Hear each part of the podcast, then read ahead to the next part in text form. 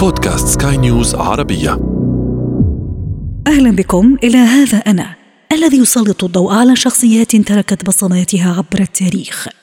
يأتيكم عبر منصة سكاي نيوز عربية على أبل، جوجل وسبوتيفاي. معي أنا آمال شابة هذا أنا هذا أنا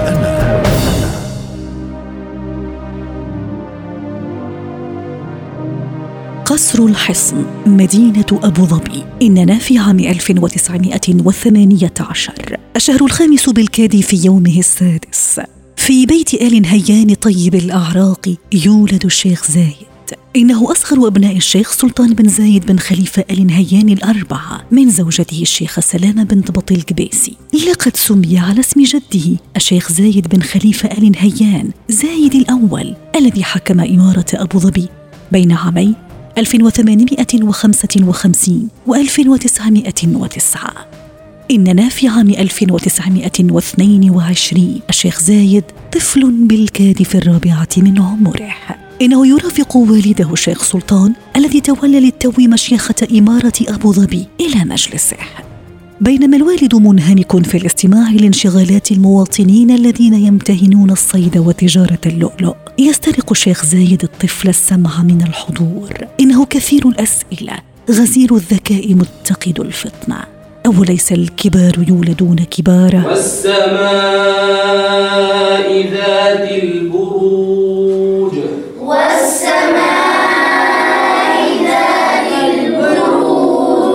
الشيخ زايد الطفل في الخامسة من عمره في الكتاب يدرس القرآن الكريم والحديث الشريف وأصول الدين واللغة العربية. إننا في عام 1946 الشيخ زايد في الثامنة والعشرين من عمره بعزيمة الرجال وصلابة الشداد يتولى الشاب اليافع منصب ممثل الحاكم في المنطقة الشرقية. في هذه الفترة مدينة العين عطشة لكن عين شيخ زايد متدفقة بالخير والعطاء والبصيرة. إذا بيوجه لأهله وقومه يوجه لهم شيء صار لا ضار. إنه يصدر قرارا بتوفير المياه على ندرتها للجميع وتسخيرها للمساحات الزراعية. كذلك يفتتح الشيخ زايد أول مدرسة بالمدينة المدرسة النهيانية وعددا من المشاريع الأخرى. أينما تولي وجهك تجد شيخ زايد محاطا دائما بجموع المواطنين. يجالسهم يمازحهم يشاركهم حياتهم ويستشيرهم كرجل ديمقراطي لا يعرف الكبر.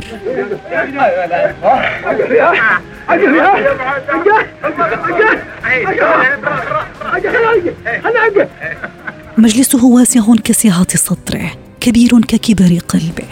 من دخل إليه يرجو قضاء حاجاته خرج منه مبتسما. ومن دخل إليه متخاصما خرج منه ممسكا بيد من كان خصمه محتضنا إياه مقبلا عليه.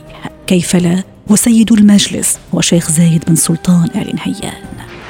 كم وصيتي؟ وصيتك عدة أموال على اللي ما عنده مزرعة ولا عنده عقار ولا عنده شيء دخل يدخل عليه أنك تكتبهم وتعطيني إياه. نعم.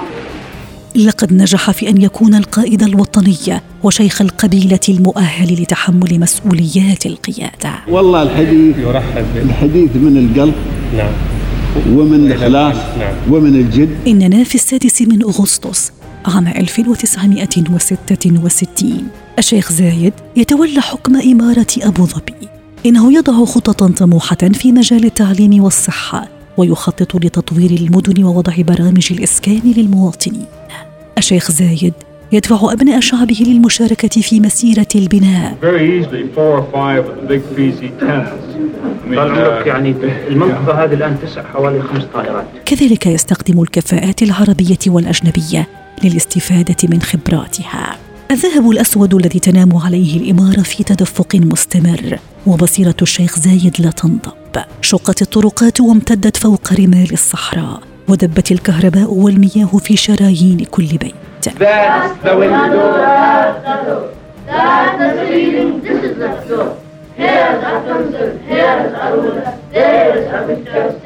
التعليم يشهد هو الآخر نقلة نوعية وعلى نهج التعليم سار قطاع الصحة متخذا شعار الصحة للجميع. لقد تغير وجه أبو ظبي وازداد اشراقا وجمالا كما ستزيد الدولة وهجا وبريقا بعد إعلان الاتحاد وهذا ما سنتعرف عليه في الحلقة المقبلة. هذا أنا هذا أنا. نهاية هذه الحلقة من هذا أنا. استمعتم إليها عبر منصة سكاي نيوز عربية على أبل، جوجل وسبوتيفاي. ولنا لقاء. تقبلوا تحياتي. أنا آمال شابة في الإعداد والتقديم وتحيات المخرج يحيى جلال.